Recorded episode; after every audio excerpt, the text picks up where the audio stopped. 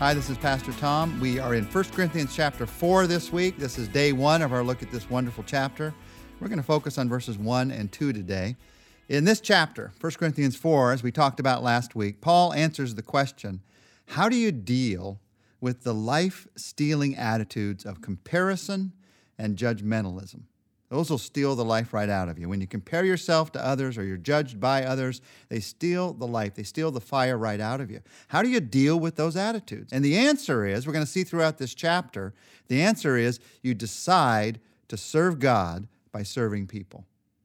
That's how you do it. You decide to serve God by serving people. That deals with comparison and that deals with judgmentalism. You decide to do what Paul talks about in 1 Corinthians 4, the first couple of verses. Listen to what he has to say. So then, men ought to regard us as servants of Christ and as those entrusted with the secret things of God. Now, it is required that those who have been given a trust must prove faithful. In these verses, Paul is actually talking about ministry, service, trust, faithfulness, ministry. And ministry is not a title for just a few people, the minister of the church. It's really a task for us all. In the church, every member is a minister.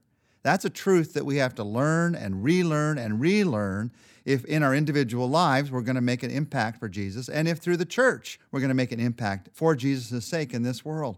The church is not just one minister doing all the work while a bunch of people are watching, it is all of us ministering together. And actually, that person who has the title of minister in most churches, that person's job is really, according to Ephesians, to coach all the ministers, to coach us all in doing the ministry that God's given us to do. The church is not just a place to come once a week and hear a message. The church is not just a place to come once a week and take a nap during the message, which is what some of us do. Somebody said one time if all the people who slept in church were laid end to end, they'd be more comfortable.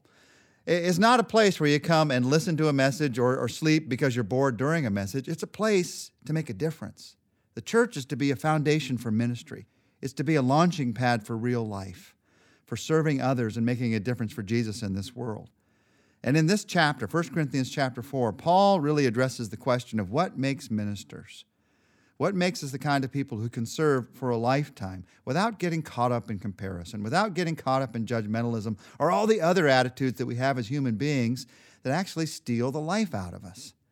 1 Corinthians 4 is sort of a handbook on ministry. It, it powerfully points out to how you and I can be both ministers of God in a world of need, but also see God minister to us while we're ministering to others. And as we walk through this chapter, we're going to find out that to be effective, you have to understand the role of ministry. You have to understand who is the judge of ministry.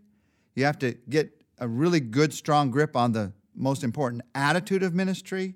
And you also have to know the relationship of ministry. And when you understand the role and the judge and the attitude and the relationship that are behind our service, behind why we minister, that gives you the strength to keep on going. As you do these things, as you make these decisions, to understand the role and the judge of ministry. You are making the positive decisions that keep you from being buried under the negatives of comparison and judgmentalism that we all have to face.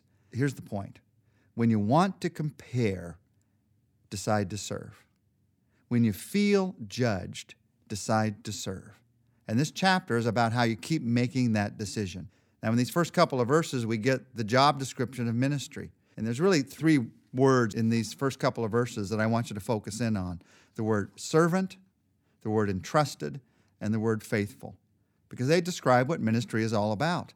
First, Paul says we're servants, and he says we're servants of Christ. To truly minister for his sake, you have to understand and keep understanding and keep reminding yourself that you serve people, but you are Christ's servant. You serve people, but you are Christ's servant. You don't get that turned around where you're a people's servant trying to serve Jesus. No, Jesus is the boss. He's the one in charge. He's the one that we're serving. A servant is somebody who does what it takes to get the job done. And the service that you do is in following Jesus. So you do what it takes to get the job done for Jesus' sake. No matter how menial it may seem to you, you do it for his sake. And no matter how spectacular it may seem to you, if he asks you to do something that you think is above and beyond your abilities, if he asks you to do it, you do it. You see, service is not just about small things and it's not just about big things. It's anything that he asks you to do. That's what it means to be a servant. A servant does what the servant's master asks them to do. And Jesus, when he asks me to do it, then I say, Yes, Lord, I understand that's what you want me to do. That's what I'm going to do. That's the person I'm going to serve. That's the message I'm going to share. That's the gift that I'm going to give. That's the prayer that I'm going to pray. What you've asked me to do is what I'm going to do. We are servants. It starts there. But then Paul uses the word entrusted. Servants, he says, who have been entrusted with the things of God.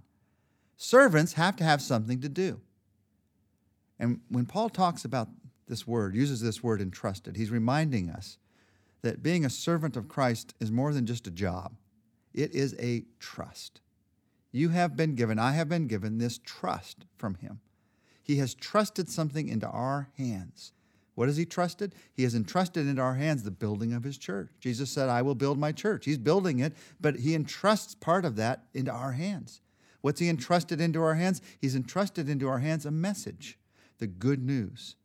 He has worked in your life to let you know that the good news, the good news of who Jesus is, the fact that he died and was resurrected, that he's given you life, new life because of his death and resurrection, that's good news. But that good news is more than just something that happened to you, it is something that has been entrusted to you. You and I are to now make sure that other people get to hear the good news. Again and again, Paul says, That is my trust.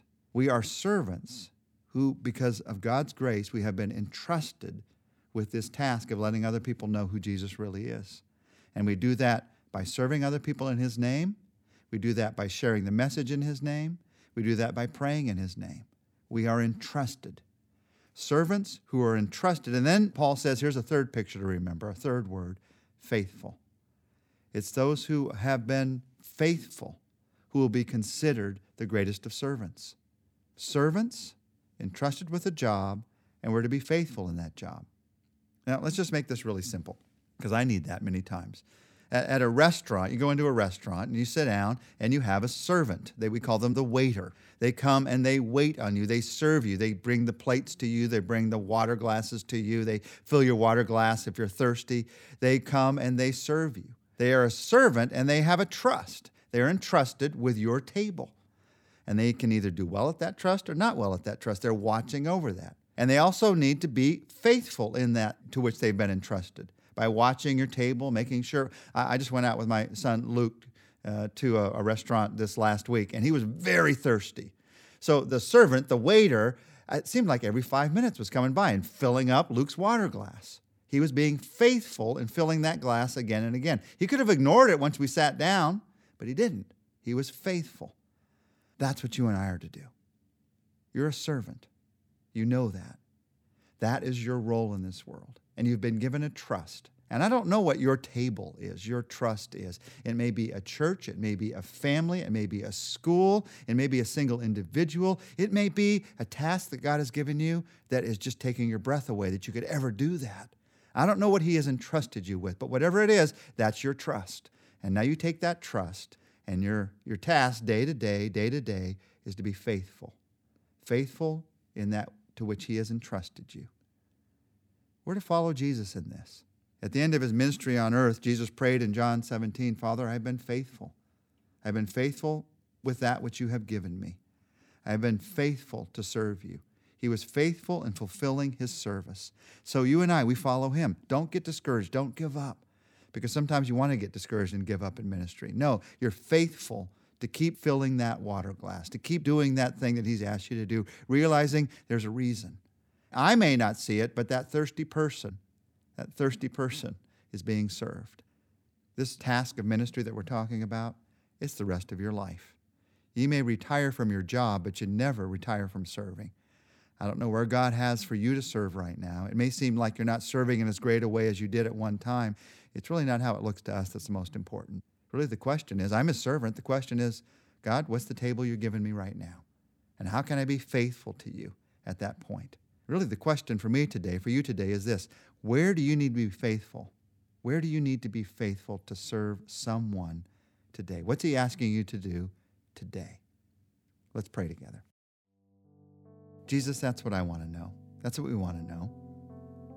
What have you entrusted us with today?